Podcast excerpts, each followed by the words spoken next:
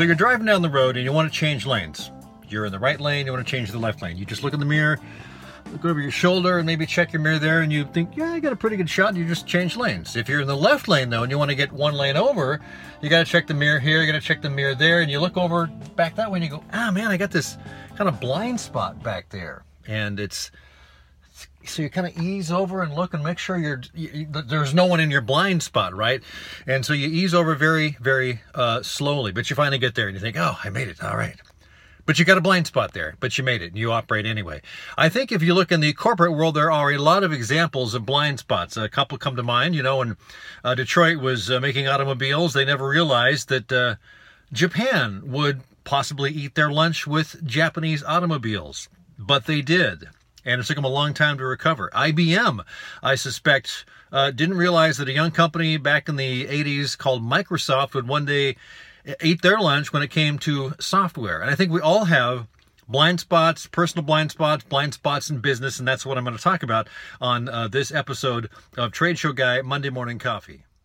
Hey, this is Tim Patterson, and this is Trade Show Guy Monday Morning Coffee. As I mentioned out in the car, I'm back in the studio now. And of course, you can find most of everything I do at tradeshowguy.net. It's a site that changes weekly. It's got new stuff on it, new content, but it's got links to everything I do. Trade Show Guy exhibits, Trade Show Guy blog, the two books I've written, uh, the newsletter, everything is right there. You can get a hold of me through there. So go to tradeshowguy.net. You know, you talk about blind spots, and I think we all have them.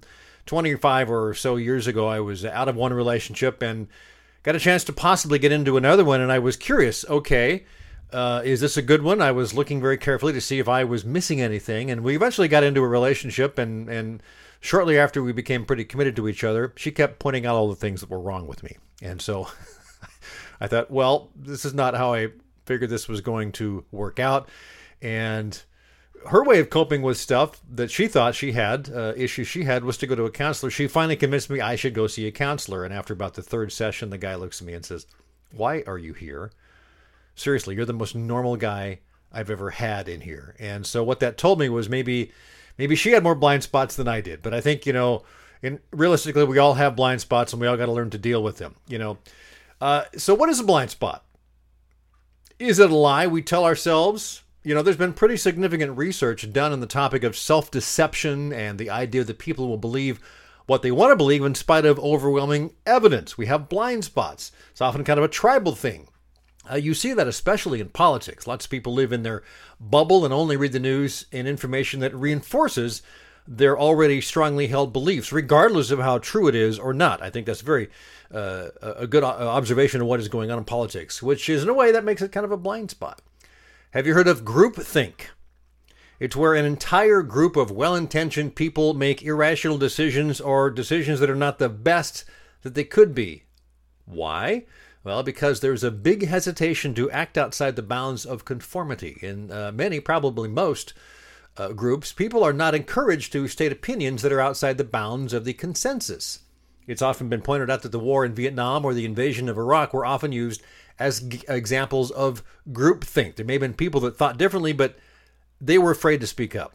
People are often more interested in harmony than they are in doing the right thing. You know, I mentioned politics, so no matter what you believe, if you're in a group such as a family or a church group or a work group that generally has beliefs that differ from yours, chances are you won't say anything negative. People don't want to be ostracized from the group, although eventually they may decide it's time for them to leave. That's a personal choice.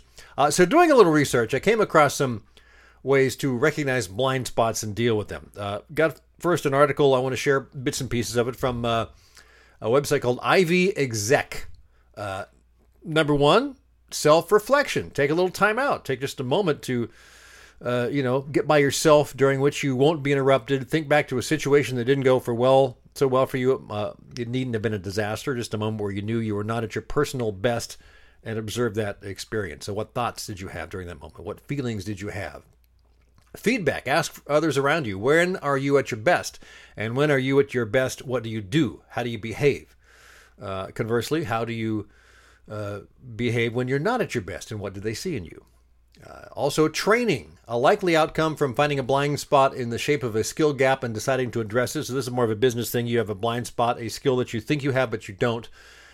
Uh, number uh, four, I think, the downside of your strengths. The risk is to fall into the trap using a particular strength for all sorts of situations, including those for which it is irrelevant. There's also the risk that the behavior which uses the strength starts to feel kind of clunky, less fluid, that usually manifests itself via an energy drain. This is from an article by Alexandra Sleater, and I'll put a link in there. There's a uh, another one, an article from uh, Marissa Levin, looking at research into leadership blind spots. Found this kind of interesting.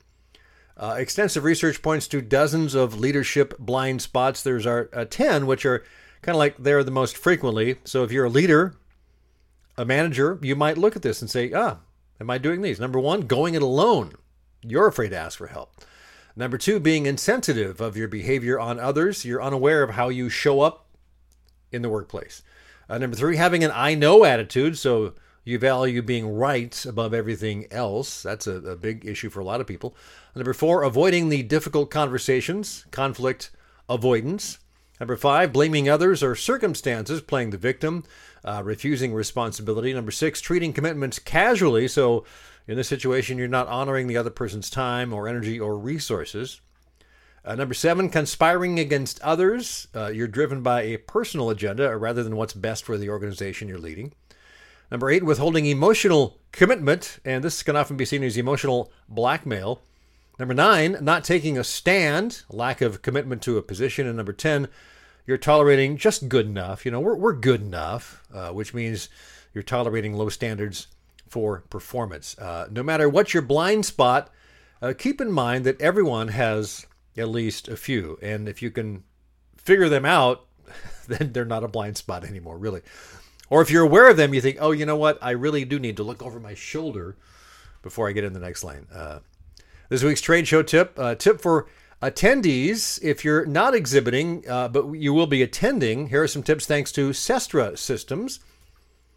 It's a, a blog post they had. Uh, set a goal and a strategy. Before you attend any event, know why you are doing that. Now, you probably know the answer, but clarify it. Uh, number two, balance your time.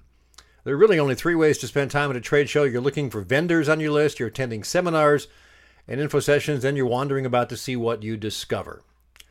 Uh, you're also perhaps uh, setting up meetings. You should do this ahead of time.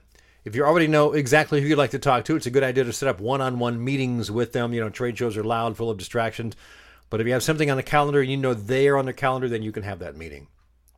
Also, save some time, save some room for existing connections. A lot of people attend trade shows looking for something new but uh, you know make room for making uh, those or, keeping those existing connections. That's in fact a lot of uh, uh, clients we work with, the trade show guy exhibits, are doing exactly that. They're going to trade shows to launch new products, but they also want to meet with their current suppliers or current vendors or current uh, distributors to make sure that they're keeping those connections strong.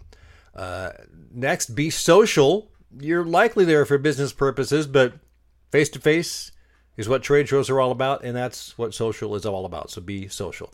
And uh, the last thing, of course, enjoy yourself. Uh, may seem a little silly, but don't forget to have fun. Uh, you know, treat it like kind of a work vacation. You're traveling to another city you've uh, not been to or not been to for a long time, and you've got a little spare time. So, you know, go out to a restaurant, get together with a friend if you can. So enjoy yourself. All right? All right. Uh, before we get to the one good thing, you know what? I'm just going to make Scruffy my one good thing this week.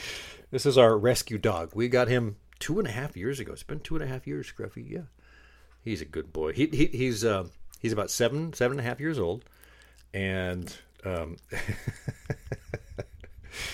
you're in the right place at the right time. He doesn't like strangers, like guys in uniforms, like mailmen, FedEx people. He barks like crazy at them. But once you get to know him, he's really a sweetheart. Let's make Scruffy our one good thing. We haven't done that yet.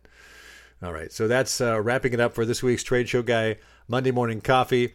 Uh, I think Thanksgiving is not this week, but next week, and I'm sure of, unsure of the schedule for what we'll do for the uh, the podcast during the next two or three weeks. Same as Christmas, but we'll just wing it and see what happens. Have yourself a great week.